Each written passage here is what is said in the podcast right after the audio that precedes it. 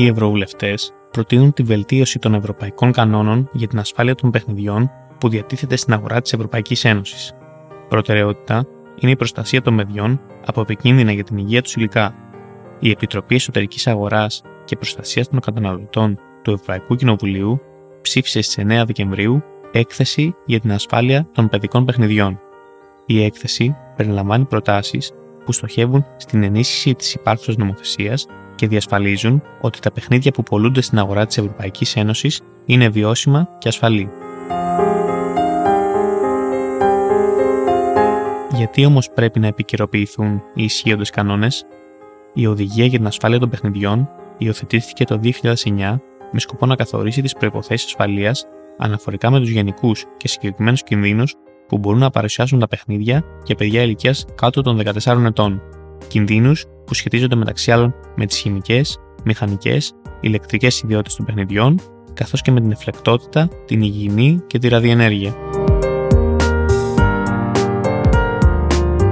Η Κομισιόν το 2009 επικαιροποίησε ουσιαστικά τους κανόνες των παιχνιδιών για παιδιά με βάση τις τεχνολογικές εξελίξεις και τους νέους κινδύνους που μπορούν να προκύψουν από αυτές. Στην οδηγία ορίζονται οι προποθέσει για τους κατασκευαστές, τους εισαγωγείς και τους διανομής παιχνιδιών που πολλούνται στην Ευρωπαϊκή Ένωση, καθώς και η εποπτεία των εθνικών αγορών, ώστε να διασφαλιστεί η ελεύθερη διάθεση παιχνιδιών που δεν θέτουν τα παιδιά σε κίνδυνο. Πάνω από 10 χρόνια μετά την έγκριση της οδηγίας, η Κομισιόν εξέδωσε πέρυσι έκθεση αξιολόγησης που καταδεικνύει ότι υπάρχουν ακόμα ελλείψεις, ιδίως στον τομέα της υγιεινής και της ασφάλεια των προϊόντων. Με τη συγκεκριμένη έκθεση, η Επιτροπή του Ευρωκοινοβουλίου κρίνει ότι χρειάζεται άμεσα αναθεώρηση της οδηγίας του 2009 για να αντιμετωπιστούν οι κίνδυνοι.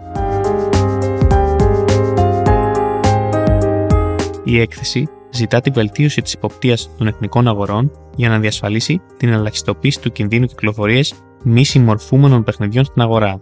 Προτείνει λοιπόν τον έλεγχο των παιχνιδιών που διατίθεται στην αγορά, την επαλήθευση των εγγράφων τεκμηρίωσης των κατασκευαστών, την απόσυρση των επικίνδυνων παιχνιδιών και την επιβολή κυρώσεων σε όσους ευθύνονται για την τοποθέτηση τέτοιων προϊόντων στην αγορά. Με λίγα λόγια, η Επιτροπή με την παρούσα έκθεση απαιτεί αυστηρότερους ελέγχους. Επιπλέον, τα διαδικτυακά καταστήματα καλούνται να διασφαλίσουν ότι τα παιχνίδια που πολλούνται ηλεκτρονικά έχουν συμμορφωθεί με τις προποθέσει ασφαλείας της Ευρωπαϊκής Ένωσης. Εντοπίζοντας κινδύνους διαφάνειας σε σχέση με τα κριτήρια ασφαλείας των παιχνιδιών στις διαδικτυακές αγορές, οι ευρωβουλευτές απαιτούν αποτελεσματικότερο έλεγχο και στην ηλεκτρονική αγορά. Η ισχύουσα νομοθεσία προβλέπει ειδικές οριακές τιμές για τις χημικές ουσίες μόνο για τα παιχνίδια που απευθύνονται σε παιδιά κάτω των 36 μηνών.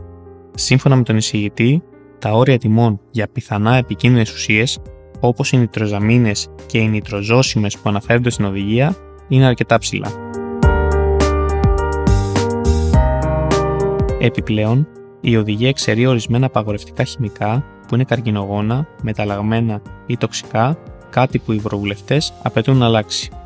Η έκθεση ζητά την αντιμετώπιση αυτών των ελλείψεων μέσω της θέσπισης αυστηρότερων απαιτήσεων συμμόρφωσης και την ενοποίηση όλων των εφαρμοστέων ορίων για τα παιχνίδια σε μία νομοθετική πράξη.